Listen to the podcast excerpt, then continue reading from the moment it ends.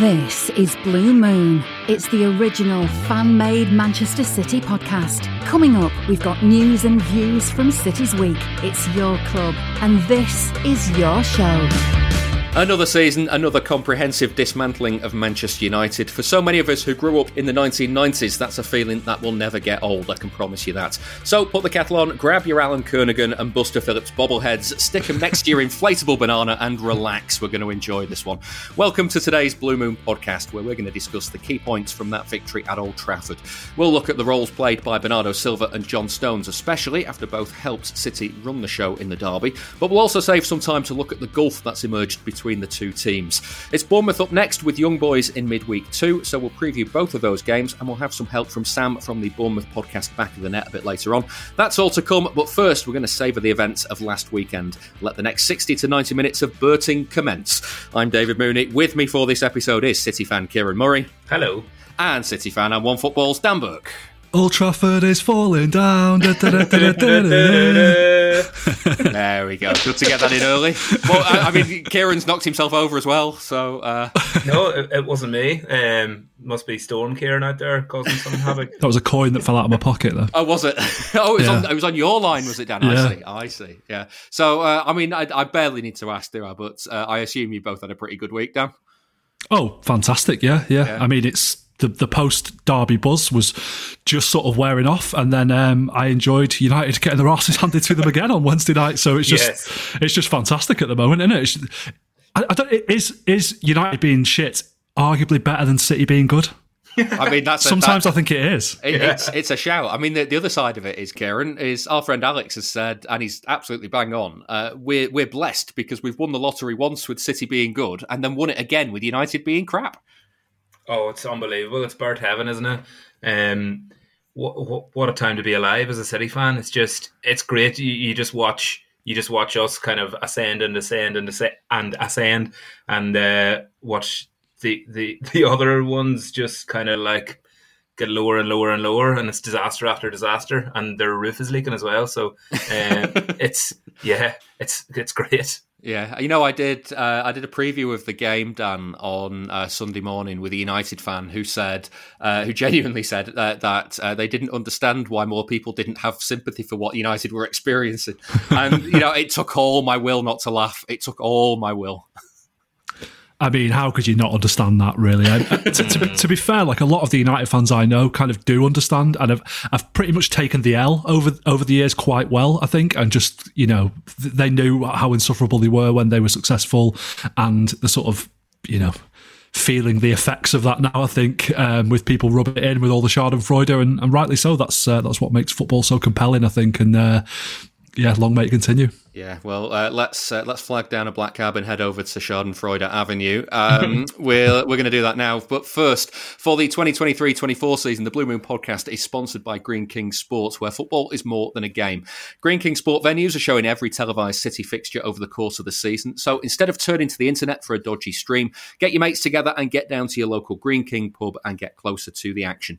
This season, Greene King has launched the Greene King Sports Instagram page, which will be home to fan content, deals, and competitions throughout the season.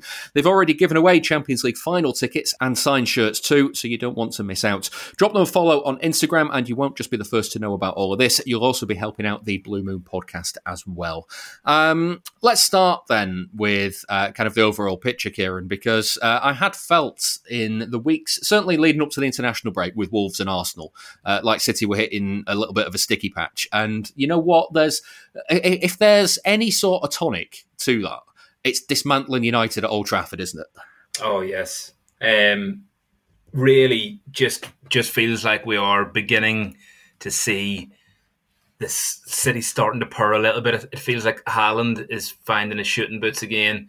Uh, although he did miss a few chances in, in the derby, but yeah, he's not um, he's not um, quite got his head in head yet, has he? yeah, that might be it. Yeah, um, he, he needs to take the hair bubble out and give himself a shake like he did against Arsenal. Um, yeah, it's it was it was a little bit of a sticky patch. I think Rodri's absence was was really truly felt, and now his return is also really truly felt.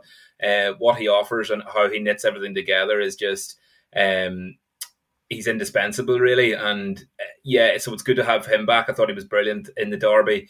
Um, and I, I mean, it's, it's, mad to think that we're a one man team. Surely not, but uh, without him, we were we were in a bit of a funk, I think. And it's yeah, it's it seems to be over, but I mean, time will tell because of the fixture list um, coming up very soon. But um, yeah, it was it was a true dismantling, and it was um, yeah, it was all city, and it was it was tremendous to watch. Yeah, Dan, were you expecting it to be as one sided as it ended up being?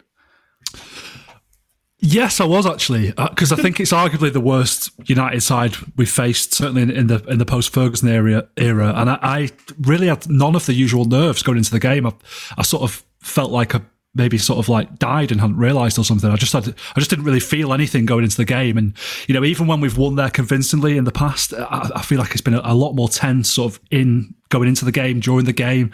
Like I could have been watching Countryfile. You know, I don't, I don't think my heart rate really sort of changed at all at any point during the game. And then when the, when the team sheets came out, I thought we've got to win this. You know, you look at the, you know, obviously United have got a few injuries at the moment, but you look at that defense they put out, and it's just like, come on, this is this is an open goal for us, really. And you know, even United had a few sort of early attacks, early forays forward. I don't think we started particularly wonderfully, but even so, it sort of, it sort of felt like you know we're sort of playing a, a, lower league team in the cup, and they're having a go, and you're sort of thinking like, "Come on, we'll, let's just let's just ride this out a little bit, let them have their fun, and then we'll we'll take control of the game." And it was like that. And even if they'd scored, I think I would have fancied us to come come back and win it quite comfortably. And it, it was so comfortable. I, I, feel like you could replay that game a thousand times with with those teams, and City win that game every single time. Yeah. And even even after the game, I didn't really feel as sort of like buzzing or, or relieved, relieved as I was because it's just another three points at this point, isn't it? It's not a, a, big game for us particularly anymore, aside from sort of local rivalry and that kind of thing. And if any United fans listen to this think that sounds arrogant, then just remember that we're not arrogant; we're just better. um, Ciaran, for you, was that is is that the biggest difference between these sides since City were crap? Uh, possibly, yeah. It's a funny one actually because I wasn't nervous before the game, but my heart was racing the whole way through it. Um, City did get off to a bit of a dodgy start, as Dan said, and and United had a few chances, which were kind of born out of City mistakes, really. Um, Gvardiol sort of tripped over, and, and Foden played a, a completely Crack, cracking through ball, that wasn't it? yeah, yeah, ridiculous sort of hospital best, pass. Yeah, best pass United had all game, though. Yeah, for sure. And then there was the, the Rashford chance in the second half, I think. So there were times, and like even though I kind of knew on paper, I mean, what are they doing? Starting with Harry Maguire and Jonny Evans at, at, the, at the heart of their defence. that that's absolutely mental. Like, um, it's border, borders on negligence, doesn't it? Well, it does, yeah. But like, wasn't Jonny Evans just brought back to kind of be an old head and with for the reserves or something? Like, um, I heard that he hasn't played in a Manchester derby since 2012. Yeah, uh, I, I, love the idea that he walked in on kind of like Saturday or Sunday, whenever whenever Ten Hag handed the teams out and put the team sheet up, and uh, like he just kind of did a double take. and Was like me. You, you, yeah. want, you, want, me in there? yeah. Um, so could have been a different game if they'd had the butcher. That's it. That's he might have made the difference. Yeah, yeah. yeah I'm sure he would have uh, leapt up to stop those Haaland headers. um, yeah, so I mean, I, I was still uh, that the derby just gets the adrenaline pumping, doesn't it, and get gets the heart racing. Um, so annoyingly, I think they had a few chances. Um, but on paper, this was just a horrific United side, um, and you you couldn't have expected City to do anything other than win. And it is funny that it's just another three points, because um, the the gulf is the gulf is incredible now, um, and it, it it almost annoys me a little bit. Well, it annoys me a lot that they beat us last season because there should be there should be just no kind of blot on our copybook in derbies these days because we're just head and shoulders above them. Yeah. Well, uh, let's look a little bit more into that because City have had some big results at Old Trafford lately, and a few times, Sunday probably included, the result hasn't been as big as the difference between the teams on the pitch. Dom Farrell's been looking at how the gap has become so big.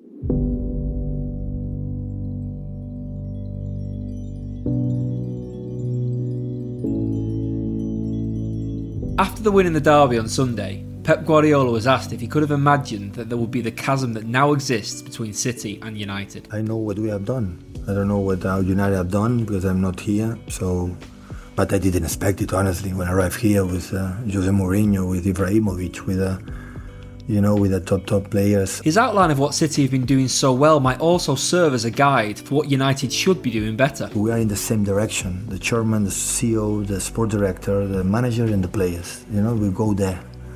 Wrong or right, it doesn't matter, but we go there. We are doing it since the day one. The first season we didn't win. I didn't feel that my chairman complained. Absolutely not. They support me unconditionally. Uh, I remember when we lost the final Champions League in Chelsea we were devastated. I was. And the chairman said, We're going to win it. Sooner or later, we're going to win it. What do you have to do next? Come on, let's go. Let's next. And when that's happened, we are not incredible overexcited when we win. And when we lose, it's not dramatic. It's not we're going to kill ourselves. No, okay, it's a football game. What do you have to do to get him better? And while City have been stable, United have been less so. City's win on Sunday was Guardiola's seventh at Old Trafford since he joined the club and Erik Ten Hag is the fourth United manager he's faced. The Dutchman was also asked about the gulf between the teams. Of course, it's disappointed, eh? but yeah, when you lose the derby and then in the way we lose, yeah, that is, is disappointed. What do you say to fans who are going away from the stadium today, wondering how you can get anywhere close to Manchester City? You made progress last year, everybody knows that.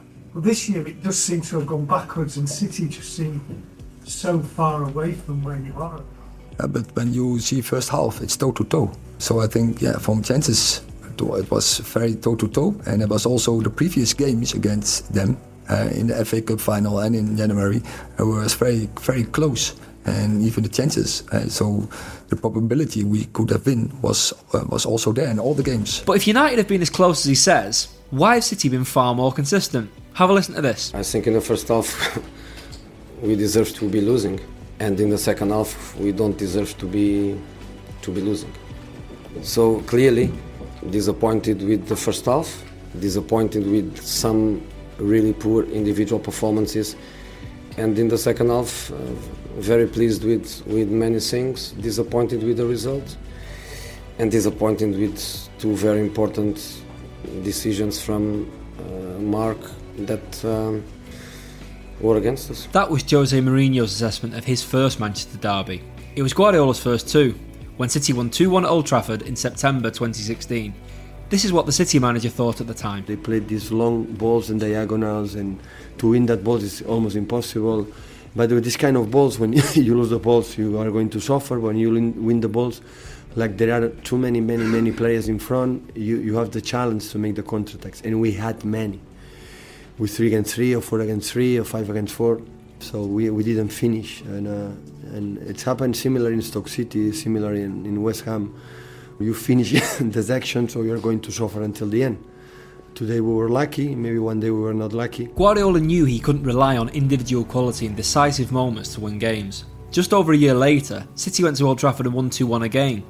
But this time it put them 14 points clear of United at the top of the table. This was what Guardiola had to say after that one. We control the, the, the we know United is real good in the counter attack. When you defend in the box, when the long balls, they are stronger. But today, I think Nico Otamendi again and, and Vincent and, and Mangala, the, the, last 30 minutes was outstanding. It's not easy to come in in that situation, especially Fernandinho. They won all the balls, the long balls. They were so aggressive, won a lot of second balls. We spoke about that. We defend well. The run, the moments they runs in behind, the attack, they, they attack the channel. We control good. And uh, when we won, is a more extra, extra, extra, extra passes. We did it. Another year later, the gap between the teams had opened even further. City won 3 1 at the Etihad in November, in what would be Mourinho's final Manchester derby before he was sacked. Jose, you're now as close to Cardiff as you are to Manchester City. Is this effectively the title over? I think we are not going to be relegated. I agree. Defensively, uh, was that was it? Two questions for the same one. we move on. Even though Mourinho's replacement Ole Gunnar Solskjaer managed to win a few derbies, the direction of travel was still obvious. One derby that stood out, even in a season when City were below par, was the League Cup tie at Old Trafford in January 2020. City won 3 1, but it could have been much more. We were running in between, the, pressure didn't work, they, we let them play, and our heads dropped we just made decisions that we shouldn't do, and from their goal till half time, yeah, it's the worst that we played. Before then, it could have gone either way a goal, but that doesn't matter now. City didn't win the title that season, but it's the only one of the past six where they didn't finish as champions. Since Guardiola's been at City, his side has earned 145 more points than United. That consistent high performance from the team culminated in last season's treble, which also involved beating United in the FA Cup final, with Ilkay Gundogan scoring after 13 seconds. It's the best way to start a final, knowing that there still is 89 minutes or more than 90 minutes left, but of course this is important. I think in general we played a really, really good game. We played with a lot of risk because the threat they have at, at front is so big, but we control it really well. City have come a long way, while United have at best stagnated. When Guardiola took over, the two teams had finished fourth and fifth in the table the season before, separated only by goal difference. In the time since, both have spent similar amounts of money on building their squads, but City have had a strategy and a coach with a clear vision.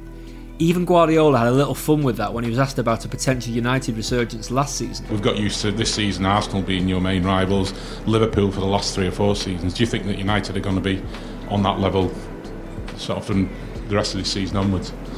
Yeah, I can spend a little bit more money, yeah. because you didn't spend, isn't it? It's been two very different journeys for City and United over the past seven years, and the gulf between them has never been more obvious than the game they played last Sunday. The tables have turned completely in Manchester. It was once City who would win the odd battle, and United would win the war. But now, it's the other way around entirely. Um, you listen to the Blue Moon podcast. Podcast. Do you want me to Pod- write down? podcast. Podcast, yeah, that's it. Podcast. That's the one. I am. You want me to say Yeah, I'm yeah. Denis Law? I and am I- Denis Law, and- you're listening to the Blue Moon Okay. podcast. All right. I'm Denis Law, and you listen to the Blue Man. Hang on, do it again. try again, let's try Okay. I'm Denis Law, and we're listening to the Blue Moon podcast. Enjoy it. This is the Blue Moon Podcast. Listen to it, drink it in. That was a look there from Dom at uh, kind of how the tide has turned in Manchester. Dan, when you were growing up, um, did you ever imagine this could have happened? Like in your wildest dreams, did you ever think that, like, like you probably thought United knocked off the perch by somebody else, but you didn't think it'd be City, surely? Abs- Absolutely not. No, I mean, you talk about the golfing class. I, I wonder if it's been as big since since the, the last sort of time it has been sort of this big was when they beat us. Uh, 1 0 when Stuart Pearce was manager. You know, Darius Vassell missed the penalty. Yeah. Uh, Ronaldo got sent off. Uh, sorry, Michael Ball got sent off for stamping on Ronaldo. I mean, in those days, Oh, he uh, didn't, one he of our didn't get players. sent- got retrospectively banned because he won Did the he? penalty. Yeah, yeah, he won the penalty. Oh, for- that's right, actually, yeah. I mean, back in those days, one of our players committing GBH on a United player was, was sort of a victory in itself, wasn't it? That was about as good as it got, really. And there's there's been a video going around uh, on on Twitter from that game of the fans singing Blue Moon, trying to get behind the team. You know, massive noise, and and in those days, it felt like like our, our, the twelfth man was our most important player in those games, and, and we really needed to, to show up and support the team and, and really get behind him. Nowadays, I feel like we can just sort of sit back and relax with our our opera glasses on and just just watch it unfold. And you know, the idea when I was growing up, when we were growing up, the idea of going to Old Trafford and winning just felt impossible pretty much until it actually happened in that, that 2009 game. But even that felt like a bit of a bit of an outlier at the time. And you know, there's the, the famous Ferguson quote saying, "Not in my lifetime, City will will go into a derby as favourites," which has really come back to haunt him. But to be fair, like its hubris at the time was understandable because what whatever City were going to do, you know, with the with the takeover and the the investment, it just felt United were always going to be there regardless. But uh, you know, Eric Binbag said. Eras come to an end, don't they? yeah. Um, uh, Ciaran, for you, um, because obviously you, uh, we've talked on this podcast before about how you feel sometimes um, that, uh, like, like you don't want to be seen as a as, as like a new fan because you were Mm. growing up in Ireland and you were very much a City fan as a kid in in Mhm. Ireland. Um, do you get an extra sense of satisfaction? Because I mean, there's there. I don't want to pander to stereotypes here, but you must have come across a lot of United fans when you were younger. Oh, a million percent. You are pandering. to- Like the stereotypes are absolutely uh, appropriate there. Like basically all my cousins are United fans. Um, everybody I grew up with, particularly in primary school, huge United fans. Um, and I just never felt I could I could truly heart and soul go with them. So it was, you know, it was really refreshing and nice to support the underdog. And a- as City were at the time, um, I've talked about this before, but like after every derby, my phone just used to ring off the hook, or, or you know, with text messages from from my older cousins and and you know lads from school and stuff. Um, was it the Michael Owen derby where you uh, had to give it your sister and just said, "Don't, don't give it me back for a couple of yeah, days"? Yeah, yeah, yeah. Turned my phone off and, and just because I would have thrown it at, at, at, the kind of at the optics behind the bar. Uh, yeah, so I, I gave it to our Ashley and told her to look after my phone for a bit because it was just. I just knew it was going to be unbearable. It was already unbearable being in a pub full of United fans for that Owen derby. Um, so it's it's beyond satisfying now. It's and, and you know people will look at kind of how we've. It's hardly been a fairy tale how we've gone about kind of getting here. Um, but you know, as Alex said, their kind of downfall coinciding with with our sort of uprising. Um, never in a, a million years could I have imagined it. it. You know, it wasn't it wasn't in any way why I kind of felt myself gravitating towards City as a child. It was, but you know, because they were sort of I don't know, unfashionable, and and they were the underdogs, and they were the kind of lesser team in the city who everybody else was, uh, uh, you know, sort of attaching themselves to. So, um, it's it, it really is kind of pinch yourself stuff, um, that we're not only kind of tre- you know like treble holders and um winning all these things with unbelievable players and an unbelievable manager, but just the fact that the, the gap is, is widening and widening and widening every single season um, and their fortunes they're just in turmoil. Um, and you know, as Dan kind of said, we, we, we barely even needed to turn up on on Sunday, and we steamrolled them like.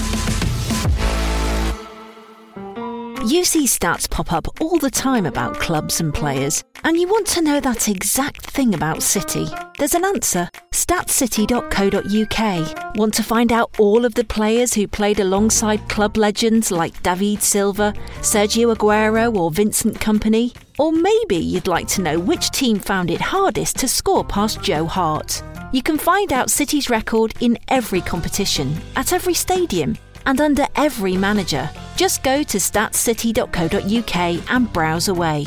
That's statscity.co.uk. Ad free episodes are available on Patreon. Sign up at patreon.com forward slash blue moon podcast. I, I, was speaking to a friend of mine uh, this week, Dan, who's a Sunderland fan, and he's and he made the point that um, like the thing that City have got right that United just can't seem to get their head around at the moment is that there are three aspects to City's success, and two of them people just ignore and write off because of the first one. The first one's obviously the money that City have and the the ability they have to go out and get the best players, but at the same time they have a strategy, and that is someone who is who is targeting players and deciding when to go with transfers, when to walk away, that sort of thing. You look look at the transfers City make, they very mm. rarely get them wrong. And uh, the second one is they've got a manager with a clear vision. And okay, Guardiola is the best in the business, and you you, you know you're not going to get better than him. But if you have all three of those prongs together, then you're almost untoppable. And at the minute, you look at what United have, have had over the last few years, as Dom kind of outlined in that feature there, they've gone from from pillar to post of having this guy and this guy and this guy, and they've thrown money at this problem, this problem, this problem, but just with no strategy whatsoever. And the longer that goes on, the gap just gets bigger, doesn't it? yeah, yeah. I mean, and perhaps the best thing about it is that of all the clubs that can complain about City spending money, buying success or whatever. United can't do that because they've spent more money than us in, in recent years, and and it's just been a series of terrible decisions from them. You know, a lack of a lack of structure, a lack of uh, leadership at, at, the top level of the club, combined with so many good decisions made by City and us really sort of hammering in in this infrastructure and and really building the club up. And you know, like we said, the shifting of sands couldn't have been timed more perfectly. And I remember, you know, growing up, United were always lauded for being this forward-thinking business, having a great infrastructure. You know, they were there at the the the uh, the epoch of the Premier League and all that kind of thing, and and you know reap the rewards of that. And we could never even dream of that. And we were a shambles and you know all that kind of thing. And I think United got really complacent about that. And that's been their biggest problem. And you know you look at stuff that City have done like the multi-club ownership like like it or not it's a really clever idea. And it's the kind of thing that United might have come up with in the past when they were a bit more forward thinking and would have been praised praised for it, and you know we're just running rings around them on and off the pitch now. And I think we have been lucky getting Pep in a, in a huge way. I think you know he he's been fundamental to our success in recent years, and I think a lot of United's problems could be solved by having a world class manager who knows exactly how to build a team and will actually coach the players. I, I kind of thought when Ten Hag came in that he that he might be that, and so far, you know, I think he, he did all right last season. So far this season, it's not looking great at all. He might be out the door um, very soon if he's not careful. And I, I, think thankfully, if, if they do get rid of him, there's no one else of that caliber out there at the moment that that uh, you know could really come in and, and, and change things significantly. I, have often wondered, at, you know, I think it's a, a quite commonly held theory theory that the um, when we won the title in 2012, the Aguero goal against QPR, of course. I wonder if that was a bit of a sort of sliding doors moment in football because I think mm. had we had we not won that title, had United won that title, Ferguson might have retired that summer. I might have thought I've done enough now. Um, I'll hand it over to someone else. United might have hired Pep Guardiola. The whole era after that could have been completely different, which doesn't bear thinking about really. As it was, we won that title. Ferguson thought, oh, I'm going to stick around and show them win this title back, a bit selfishly perhaps. And uh, David Moyes came in, and the rest is history, isn't it? Yeah. um, just kind of bringing us back round to the game, Ciaran. Uh, there was one moment in the game where it, kind of stood out the, the, the problems that United have uh, both on and off the pitch, and it was it's a really small moment. City got a free kick towards the end. It might have been three 0 by this stage. It might have only been two 0 um, and Gvardiol stood over it and Fernandes just wouldn't move from in front of it. And the referee's telling him, get back, get back. And uh, he's just kind of like throwing his arms up in a strop and just being really arsy about it all. Um, and Gvardiol's just going, well, I'm not taking this till you move back, and it's your time mm. you're wasting. And he's just still stood there, wasting his own time. And it just kind of it, it kind of sums up the petulance of the of, of, of kind of how everything feels at United at the moment. So you think that was symbolic of like they they kind of what do you mean? I, it just kind of sums up where the club is at. Oh right, okay, yeah. I mean, well, the fact he's the captain does, doesn't it? Club he, captain, yeah, yeah. Um, it's just it's nice that, isn't it? Like because we just have so much more in-game intelligence, such better players with better temperaments, um, and we will sort of play to the beat of our own drum. And you know, you can stand there and whine and moan and be, be petulant. Um, United fans would have in you know in the past couple of seasons looked at him as being their kind of like their shining light in and amongst an awful lot of darkness, but they've got to be looking at him now going, he represents us. He's our captain, and he's he's ter- like oh, the only. I mean, I only really watch United twice a season in the derbies, but every single time I see him, he's throwing his arms around. He's he's gurning about something. Um, he's just an absolute whinge. Um, and I, I, I just City are so far ahead of that in every single thing they do, whether on the pitch or off the pitch. If if that's all you have is to stand and block a free kick because you're so out of ideas and you're so clueless, and that's your contribution, I mean, yeah, you're right. It does sum it up. Now that I've understood what you meant, sorry, David.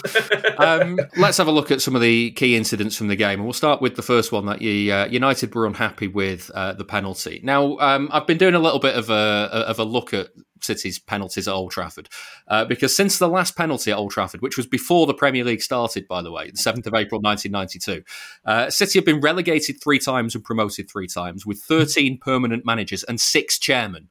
Um, there's been seven new UK prime ministers, eight general elections. Oasis were formed. They had seven studio albums, eight UK number one singles, and they broke up. Noel then had four studio albums, and Liam had three, plus two more with Beady Eye as well. Um, two actors have started and ended their runs as James Bond over nine films. Uh, 695 episodes of The Simpsons have been made and broadcast. Every single text message up till about four o'clock on Sunday has been sent. The, the last penalty City had at Old Trafford before Sunday was before the invention of the text message.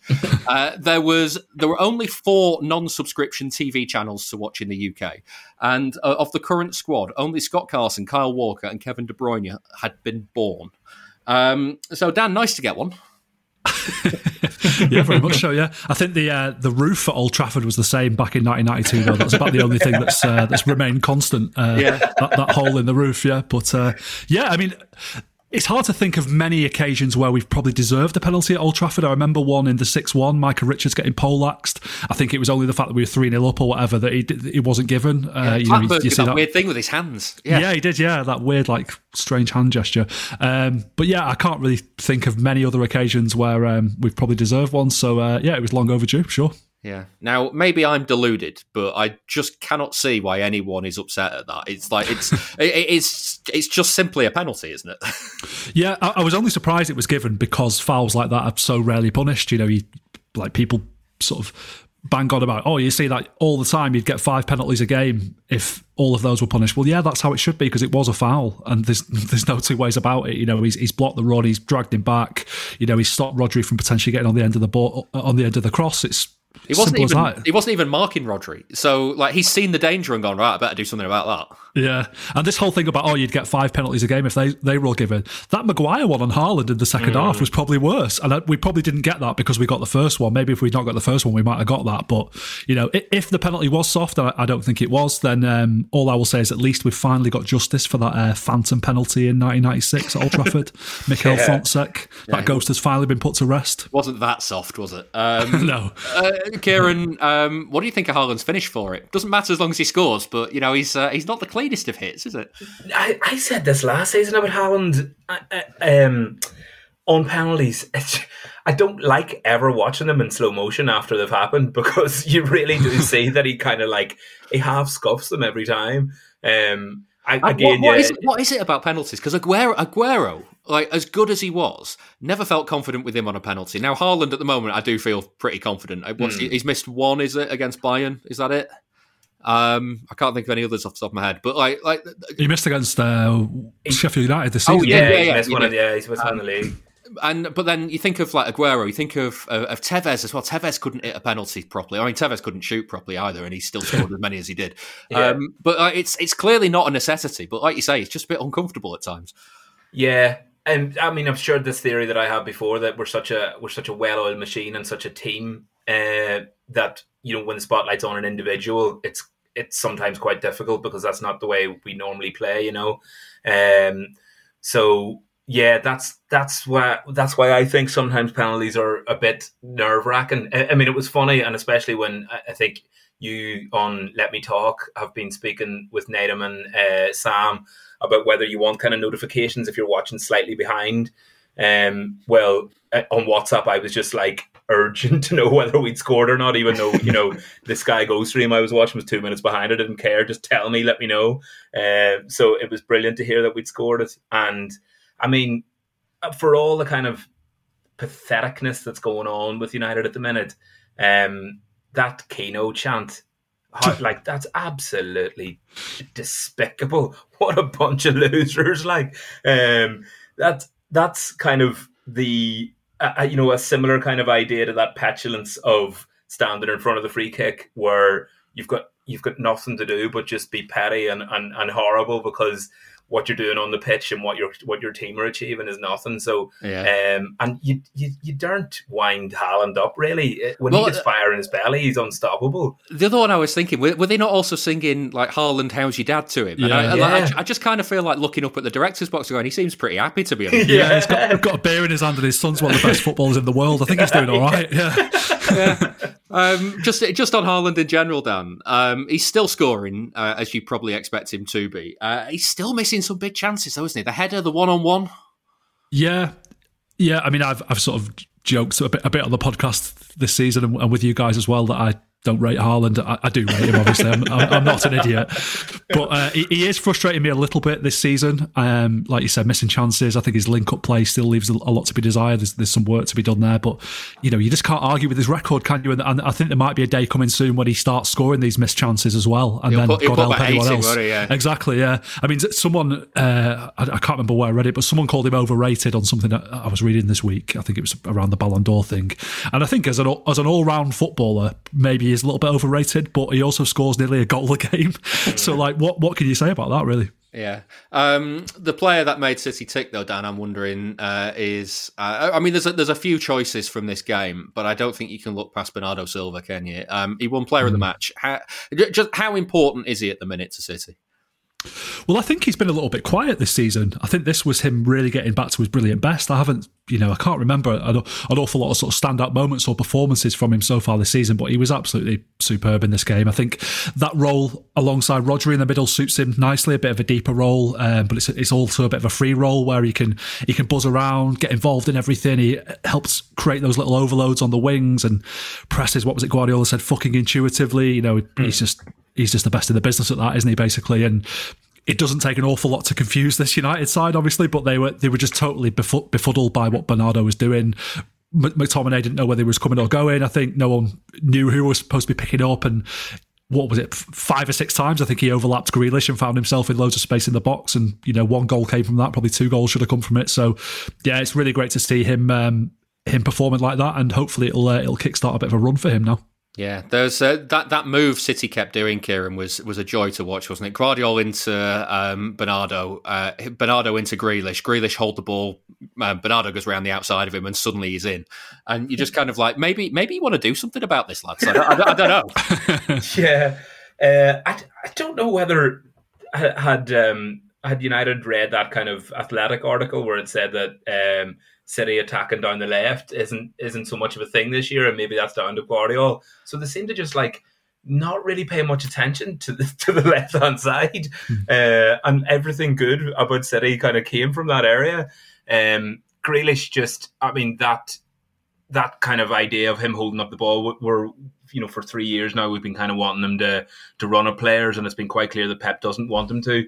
Uh, that was that was it, it just kind of the, um, the manifestation of uh, of a game plan. Uh, Ball Grealish, fruits, didn't it? Yeah, yeah, yeah, yeah. Grealish just hold up, hold up, hold up. Um, let Bernardo do his thing. Nobody tracked him. Nobody followed him. Haaland just ghosted around the penalty area. I mean, I'm not the first one to say it, but like you're letting the best goal scorer in the game just kind of mosey about the box. uh, it, it, it just makes no sense. It, it, it, was like watching lower league opposition at some point because they were just so clueless. But if, I mean, if you are going to start Maguire and Evans, th- these are the kind of things you, you, know you're going to kind of come up with. They're just they were so poor, and that Amrabat, who is he? um, they just they just had absolutely no idea. Yeah, yeah. Uh, they just had no idea how to deal with this, but it was the same thing tried over and over again. I mean, at least under Solskjaer, you sort of saw that they maybe had a, a, bit of a game plan and they, they could pull a result out. They were just they were just headless chickens across the pitch, and it did, yeah, it bore fruit. And if, if Haaland maybe had his head and head on, maybe you know it could have been even more of a massacre. Yeah, um, Dan, you mentioned Rodri uh, alongside Bernardo. Um, I, I, having him back over the over the last few games has been big, but uh, just uh, in terms of controlling the game at Old Trafford, um, I, it's easy to say that Bernardo is player of the match, but surely Rodri was in there with a shout as well. Oh yeah, absolutely. I mean, you just get that every game from Rodri. It's just not a surprise anymore, is it? Really, I think the, the way that he was sort of like following in um, behind the initial press was like really important as well. And just meant United just couldn't get out because of that, could they? Yeah, I mean, it helped that Christian Eriksen just let him run past him all the time. Just like the, the, the lack of sort of tracking was just ridiculous. But you know, Rodri's just great at like pinning teams back like that and picking the passes and you know getting on the end of chances sometimes as well. Yeah, he's just a fantastic player. We we saw when we didn't have him what what we lacked without him, and um, when when when he's in the team, we're just so much better. Yeah, the other player who uh, might have won player of the match for me was John Stones. Uh, we're going to talk a little bit more about him now because if you've seen a John Stones touch map lately, then you'll have seen that it looks like a scatter graph that shows no correlation between the X and Y axes. For a conventional centre back, that would be a little bit alarming, but for a centre back at the top of his game in a Pep Guardiola system, it's anything but. And for Stones, the recent plaudits are a reward for his hard work to fight back into the team when it all looked over for him at City. We're going to spend the next few minutes celebrating the John Stones redemption story.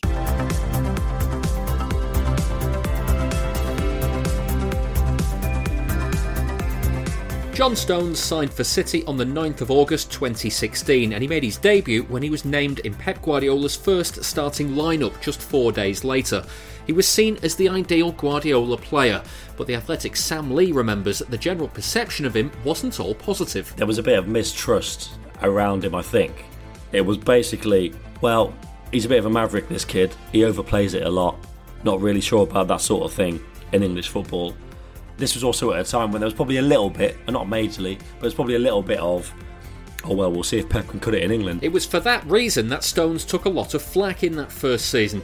City made a lot of mistakes and conceded avoidable goals as Guardiola set about changing the team's style of play. Stones was seen as the embodiment of the problem. It came to a head after a one-all draw with Liverpool, and the manager went into bat for his young defender. John Stones had more personality than all of us here together in this room. More balls than everyone here, guys. So, and I like that place. I love. With under pressure, the people criticize him. The people say, "Well, he went there and play again, and wanna play." When we talk, when we talk. So I am delighted to have John, with all his huge and amount of mistakes they have.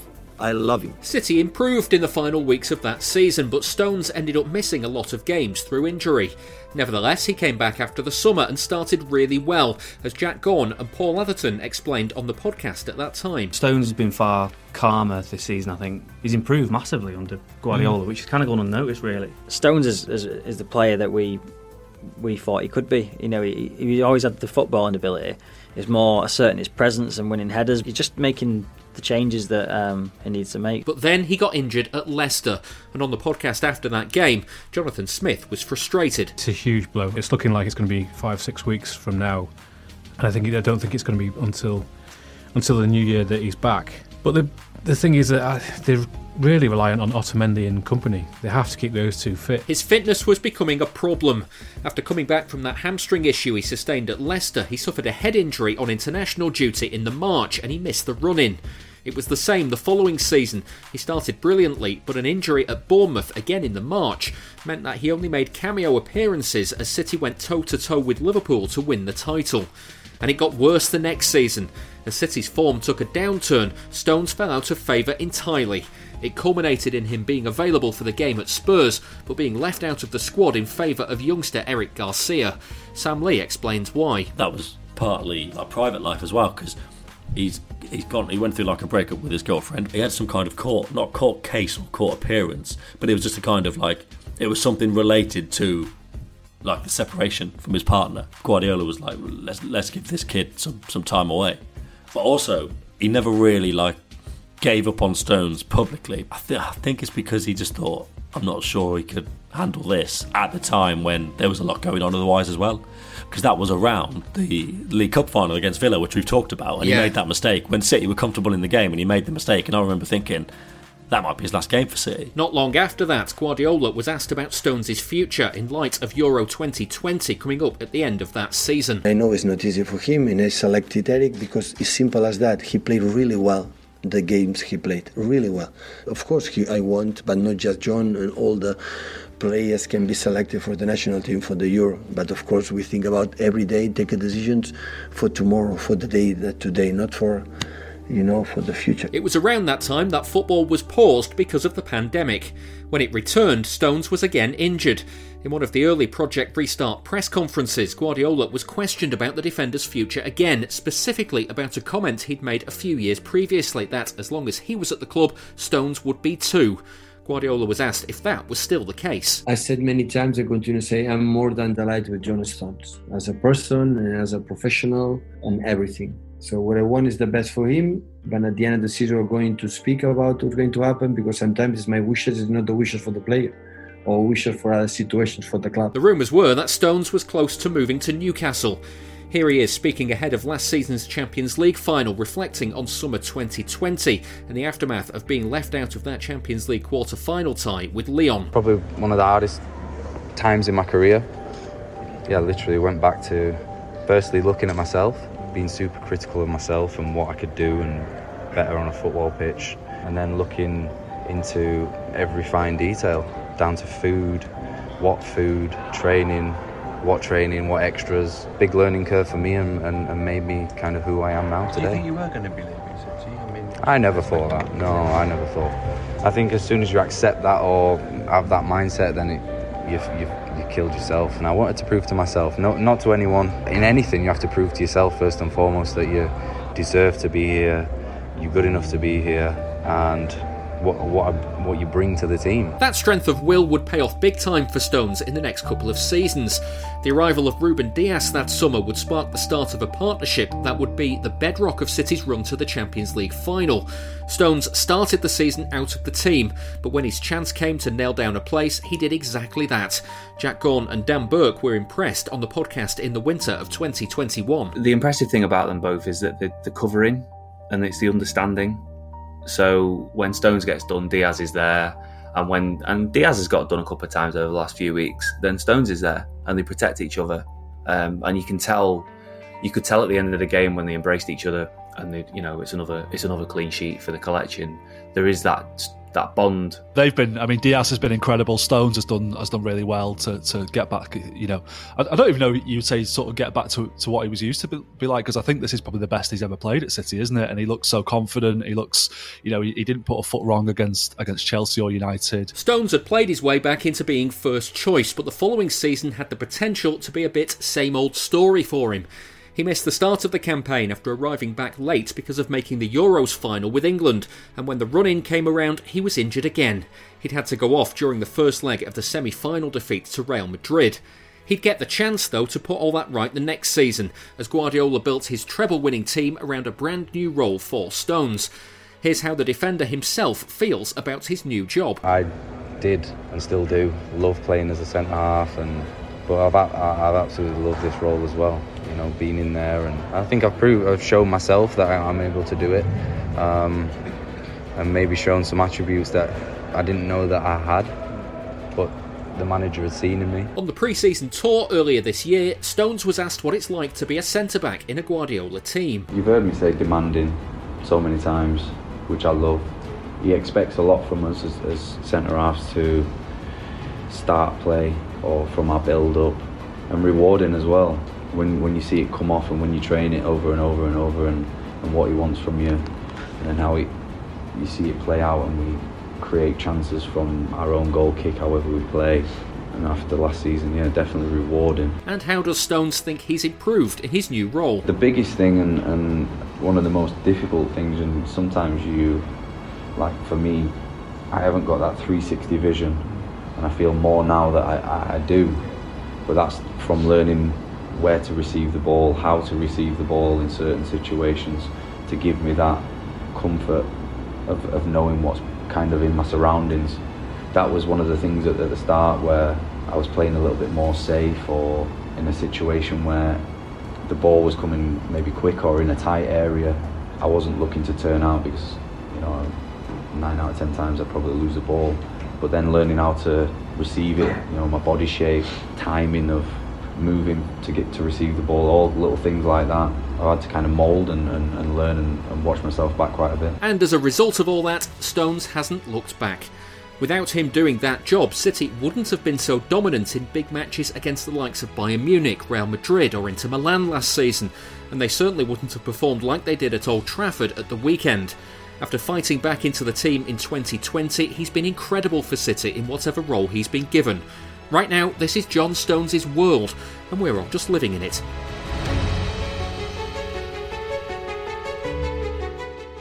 Hi, this is Kevin Horlock, and you are listening to the Blue Moon Podcast.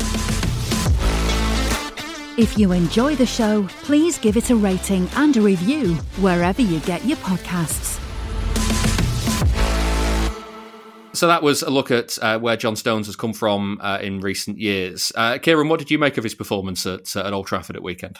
Oh, absolutely class. I absolutely adore the man. um, he is just such a rock for City, and he's been brilliant since he signed. And it's interesting in, in the feature that you did there, like um, the ups and downs he had in his career that you kind of forget about now because what he's achieved in the past two or three seasons has just eclipsed everything. He was always brilliant and he always had potential, but injuries held him back. Um, personal issues held him back. Uh, and then, of course, like Laporte coming in, um, Laporte was so, you know, was so kind of um, reliable, at, you know, for, for the majority of his City career. Uh, Stones really, really had to fight, and he, you know, he's been linked. He's been linked with moves away, and just why would you ever want him to leave? He's just the perfect Pep player, and on Sunday he was just I mean, wasn't I know Mason Mount only played the second half, but he had like 14 touches or something. And as you said, like John Stones' touch map is just he's all over the pitch, um, and always contributing and always kind of like. How can you be so crucial in defence and at the back and mopping everything up and in the right place at the right time, but also knitting together in the midfield, but also kind of helping in attack?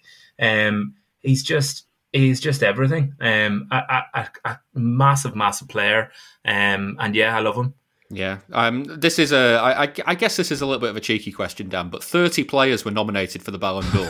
uh, John Stones wasn't one of them, and I like maybe I'm being silly, maybe I'm not. But like, how can you watch City last season and not see that Stones was such an integral part to a team that went on to win the treble? Like, it, it just it just feels like he should have been nominated at least. Yeah.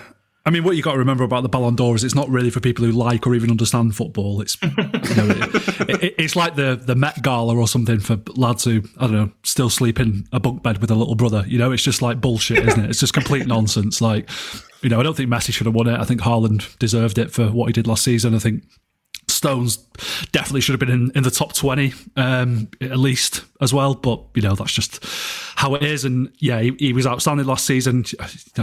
His performance in the Champions League final will, will sort of live long in the memory for me. I'll just, uh, yeah, I remember where I was in the ground, wasn't sat, sat among City fans, and people were like gasping at stuff that John Stones was doing in that game. He was absolutely outrageous.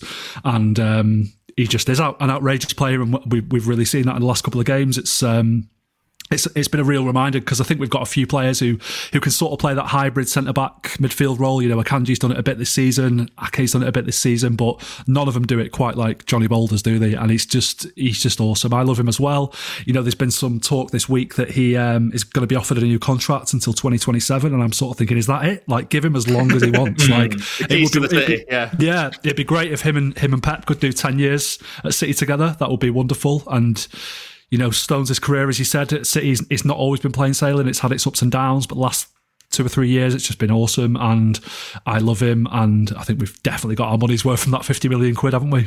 Yeah, exactly that.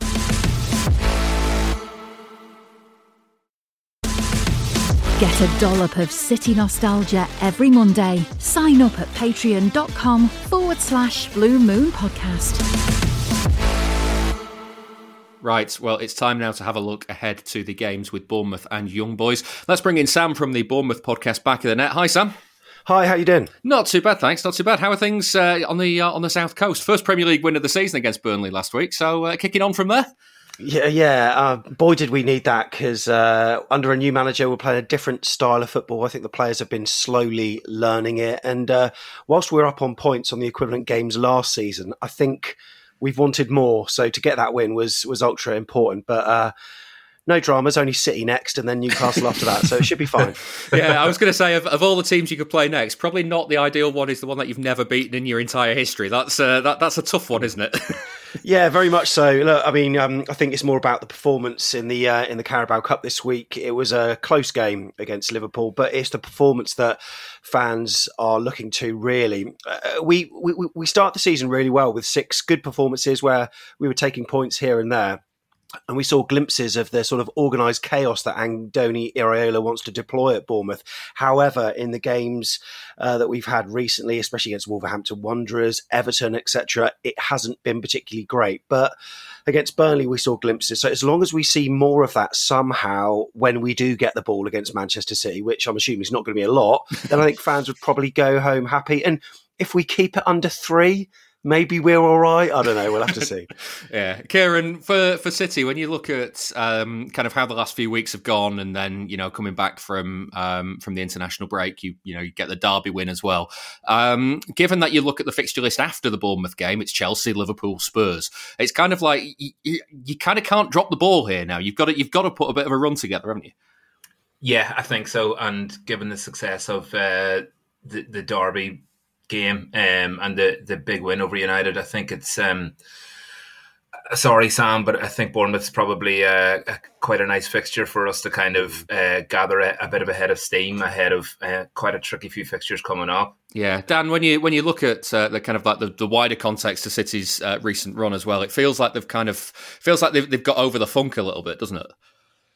Yeah, definitely the last couple of games. I mean, it, it was quite a, uh, a short funk. Thankfully, I, I, don't think there was there was too much to be sort of overly concerned about. I think it came down to uh, missing players. You know, Rodri and Stones being being the main ones, and unlucky defeat at Arsenal. Really, it's only really that sort of Wolves game that I think was uh, was the sort of unexpected, disappointing outlier in, in that that run of games. So, look like they're back on track now. I still don't think the performances are sort of hundred uh, percent brilliant, but we're definitely getting there. And you know, the, the Bournemouth game coming up this week, I think City don't tend to take these games lightly. I think Pep knows how important it is to get your points on the board against the lesser sides, and and they're probably the, the points that, that win your titles overall more than the games against your rivals sometimes. So I would I would expect us to approach this um, really professionally, pick our, our best team, put our best foot forward, and, and try and win. Sam, for for Bournemouth, I mean, um, Dan's mentioned uh, City's game against Wolves there, um, and a lot was made of, of Gary O'Neill sacking from outside um, of Bournemouth and, and kind of the, the narrative around that. What what did fans think over the summer? It's a real difficult one because Gary O'Neill, I think he was a he was a manager for the for the there and then. He managed to get the job done, and I think most Bournemouth fans were were pleased with the fact that he got it done. Uh, under him, we actually, I mean, when Scott Parker was sacked after that nine 0 against Liverpool, we were 16th in the league. Gary O'Neill actually had a number of games and took us down to 20th, so we weren't unbelievable. Um, and in January, we we reinforced. We got a number of new players in, which which certainly helped him then kick on in February a little bit. But it was it was the month of April really where we managed to sort of turn things around, and a lot of the media pundits regard it as this kind of miracle that he did. I don't think so because we spent a lot of money, but the football along the way wasn't particularly great either. So I think fans were were looking for something else, despite being thankful for him keeping us up. And Andoni Iraola plays this brand of football that I think for the for the recruitment team at AFC Bournemouth, it makes it easier to recruit for because you've got an identity and a style. Whereas under Gary O'Neill, we didn't really know what that style is. It's it's just so typical that he you know performs these miracle results this season, uh, and a lot of fans, especially with um, how poor our start was, were thinking, actually, have we made the right call here? I think in the long run, we probably have. However, he's a very pragmatic manager that I think will uh, serve Wolves well. And look, we we certainly wish him well. So um, yeah, he's he is uh, left Dean Court with the best wishes of all Bournemouth fans. Yeah, you called it organised chaos that Iraola plays. Um, what's what's it been like the start of this season? Uh, yeah, it's been interesting. He um, he sort of likes to play with really high full backs, and uh, yeah, I know that most forward-thinking clubs play that, but whether we've got the personnel to do that, I, am not too sure. But he wants to deploy it. Um, high press, high turnovers, trying to win the ball back in the opposition's final third, and we've seen elements of that this season. But with that also comes some defensive frailties as well. Now we're struggling at defending set pieces at the moment, which is not particularly great. But I think it's a return to the Eddie Howe style of football, actually, that Bournemouth fans were, you know, delighted to be witnessing over the course of sort of ten years when he was in charge. So it's um it's a brand of football that we like, but at the moment it's not been producing the results that we want. I think the players that we've uh, had available to us at the start of the season due to injuries has meant that we've had to rely on a lot of the players who played last season, who didn't really know the style, but now with players coming back, for instance, Alex Scott in centre midfield, who a lot of people are saying that he's going to be an England player in two years. He's he's that good on the ball. I think having players like him back, Tyler Adams when he comes back eventually, I think uh, will really benefit his style. So it's been a it, it has been a tough start, but um, you know maybe aside from the matches against the sort of you know big six, I'm really hoping that we can now start to impress our style on the other sort of 13, 14. Yeah. Um, for City, Ciaran, um, obviously it's it, it's uh, we mentioned the run that's coming up. There's uh, there's young boys in, in midweek as well. Um, how do you think Guardiola should manage the, the squad over these two games? Because obviously he can't he can't just pick the, the same team for both. But then again, you know we're sat here talking about whether we want Foden, Alvarez, Doku as like the attacking options. I, I mean, uh, sorry Sam, it does sound like we've got an embarrassment of riches, and I like, I, I do yeah, I, like, I do take that point. Um, but what what would you like to see, Ciaran, at, uh, at weekend? Um, it's a weird one because there's there's sort of no point ever trying to predict what Guardiola is going to do. Um, you know, especially with a run coming up where you think, right, we need players rested. The young boys game is fairly academic because it looks as if we only need like a, a point to qualify from that. Um, so you would like to see maybe um, a few players getting rested, a few players maybe getting played into form. Um, but knowing Pep, he'll just go with the exact same team as United uh, for, for, for both fixtures.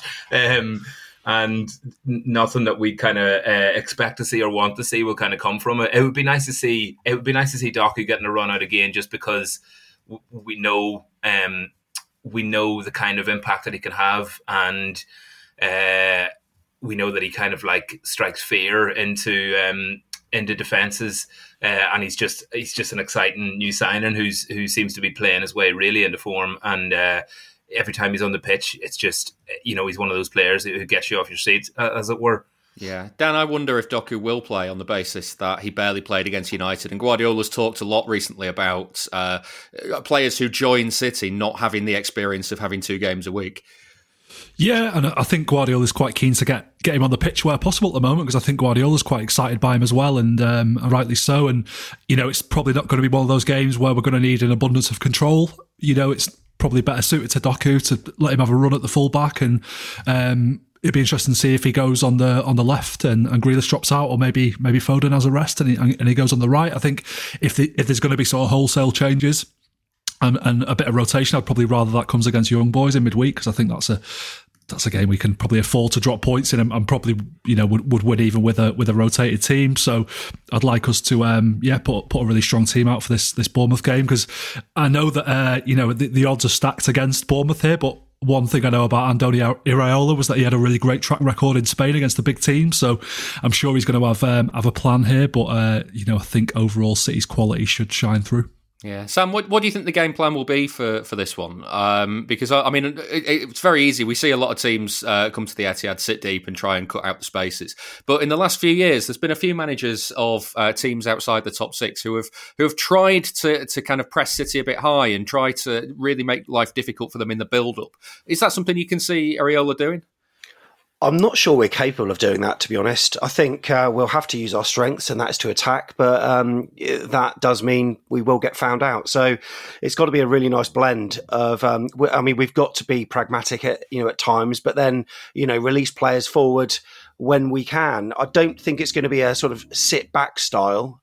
Um, I you know I do think we can you know transition well and you know get up the pitch and at least give you a game. But the thing is, you know, technical quality and ruthlessness will win the game, and you've got that in abundance. On in our midweek Carabao Cup game, we had we had a load of chances against Liverpool, and in the final third, we just weren't clinical enough. So, if clinicality is a word, it is now, and that's what we need. so, um, you know, and it is one of these things where I think you need to have an off day, and we need to have uh, a good day, but also a bit of luck as well. But as long as we work hard and uh, yeah, you know, we give it a good game, I think most Bournemouth fans would leave happy. Yeah, well, let's let's put you in your dream scenario now. Let's say you come away with the Etihad uh, from the Etihad uh, with with something, three points, one point, whatever it is.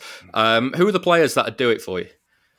Uh, I think uh, Dom Solanke is probably one of the first names on people's lips as a, a as a player that whose style is you know, it's pivotal. The way we play is is built around him. Also, Philip Billing as well, uh, who plays in the sort of number ten role, although he might be a bit deeper for this one.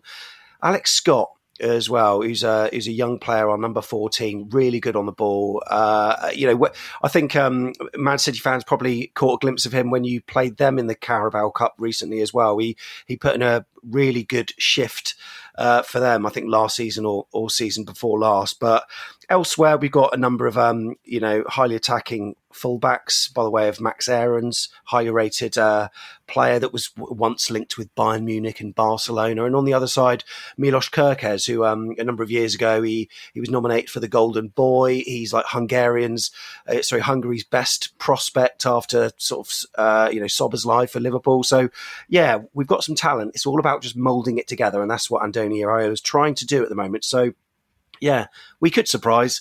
I, I doubt it though. um, Dan, uh, Ciaran said before about uh, getting players uh, into form as well. Um, the other, the, the two I thought of with that is uh, is maybe Kovacic and Nunes as well, because the, like you say, this this is one of those games where uh, maybe Guardiola doesn't kind of want to impose so much control on the on the centre. It's it may be a maybe a nice opportunity for one or both of them to to get a bit of form. Yeah, possibly. Um, I mean, Kovacic has seemed to have fallen out of favour a little bit in recent weeks after a uh, a good start to the season. I think the, the game against Arsenal when he was a little bit of a liability has has perhaps made Pep uh, rethink his his sort of role a little bit. But um, you know, obviously Rodri coming back and the form of Bernardo Silva and John Stones being back as well, I think has has influenced the, the midfield selection. So yeah, I would I would maybe expect one or one but not both of, of Kovacic or Nunes to start. I've not been hugely impressed by what I've seen from Nunes recently. Um, I think he needs a big moment or something like that um, to to sort of kickstart his City career a little bit. He seems a little bit kind of shy and uh, in his shell at the moment, I think. And uh, you know, maybe a, maybe a, a goal against Bournemouth at the weekend or something like that would uh, would really get him going. Yeah, um, Ciaran. The other the other question that I kind of wonder about because the, like the rest of the team, like you say, is is really hard to to predict what Guardiola will do. Um, but I'm a, a player that that Bournemouth fans will know quite well in Nathan Ake. Um, I'm kind of a little bit worried that he's going to lose out this season because Gvardiol's come in and done really really well, and this feels like one of those games where where it, it's almost like like. Ake needs to be given some time on the pitch because of, of just just for everything he achieved with City last season. Yeah, and it's a bit unfortunate that his kind of last action on the pitch was that deflected goal that Arsenal scored that, that bounced in off his forward. Um, yeah, it, it is. It's sad when new signings come in and they're they're so hugely talented and they have to be bedded in, and somebody who is already hugely talented and has done great things for us and has not really put a foot wrong. Um, it's sad when they're when they're left out. Um, these could be two good games back to back to give to Ake.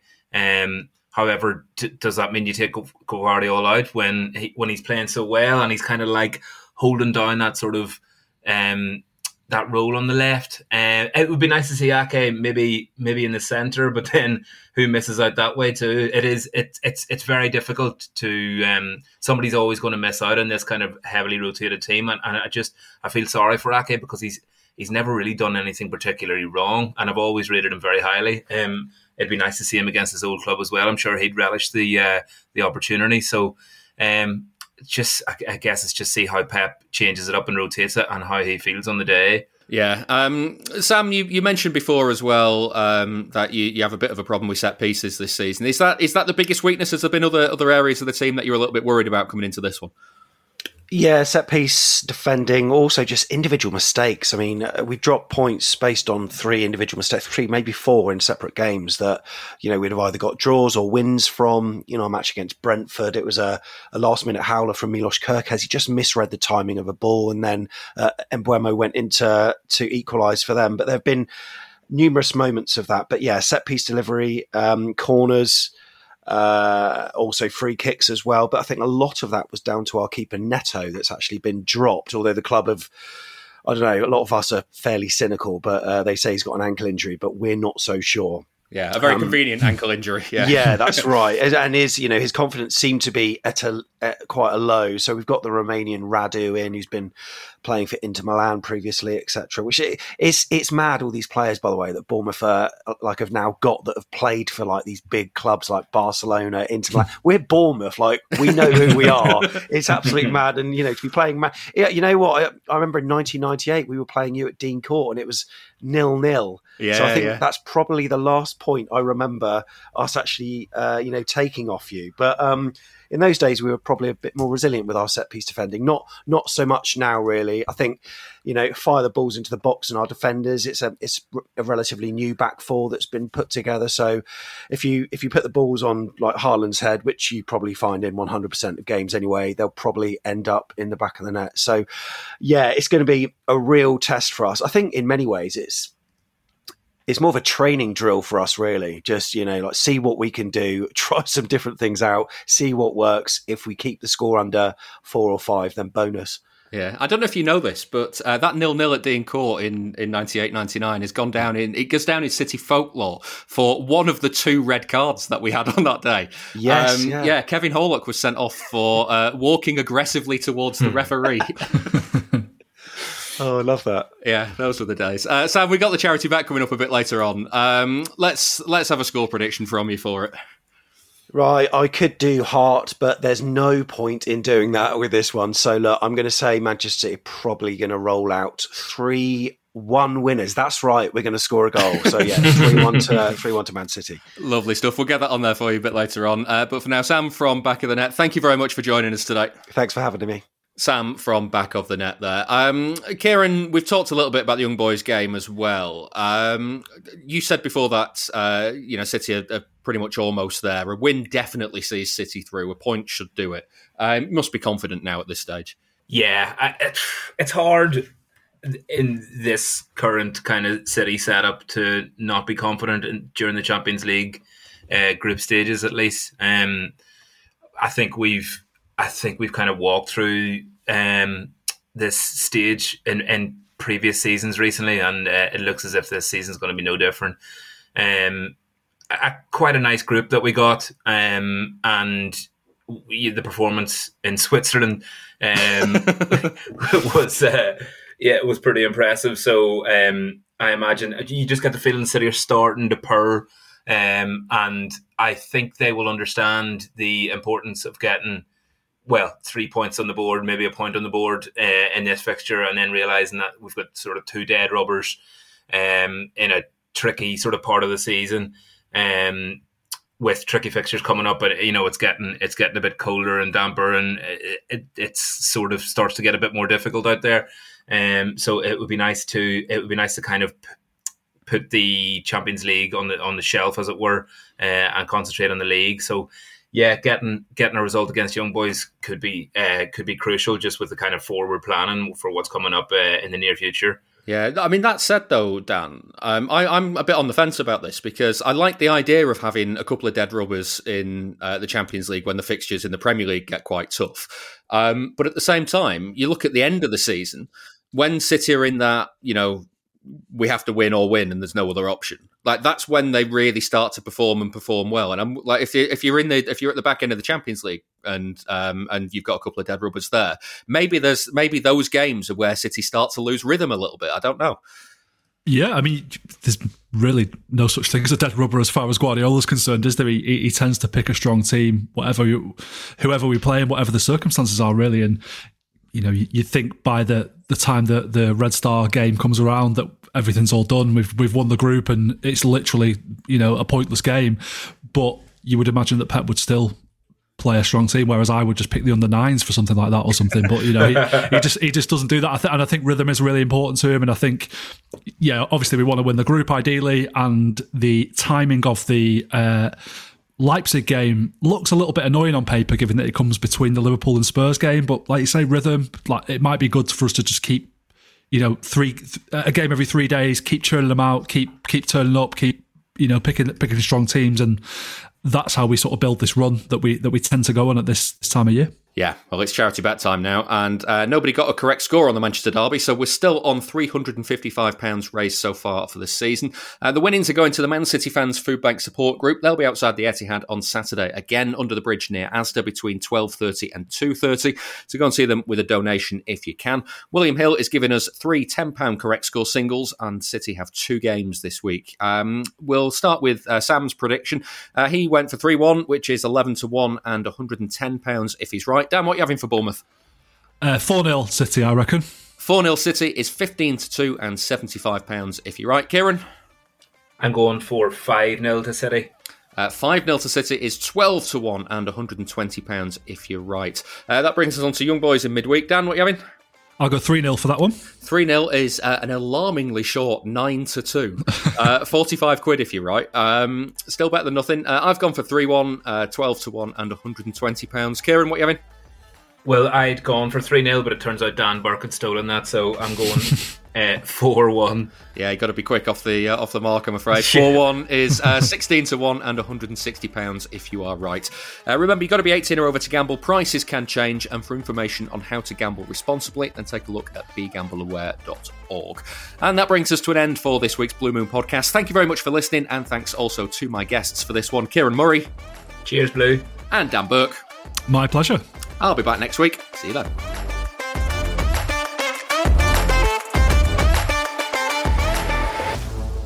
That was the Blue Moon Podcast.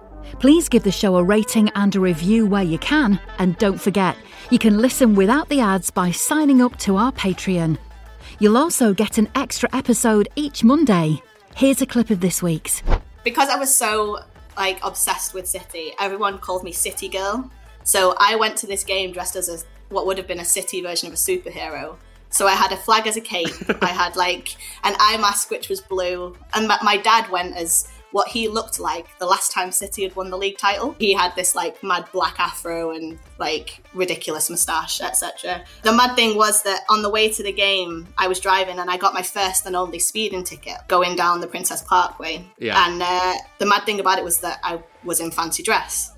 so I didn't know at the time either. So two weeks later, when I got the the, the message through saying like you've got this speeding ticket, go online to see the photograph of it. There's me, a picture of me and my dad in fancy dress driving down the Princess Parkway with massive grins on our faces because we're going to go and watch City win the league for the first time. Another crazy thing about it was that after we'd lost 1 0 at Arsenal, I, in some mad leap of faith, put a bet on City to win the league. So in that single, like that's that single day, I got a speeding ticket, but Aguero paid for it, thankfully, with my with the bet winnings from my bet. You can listen to more of that at patreon.com forward slash blue moon podcast. And join us again next time for another episode.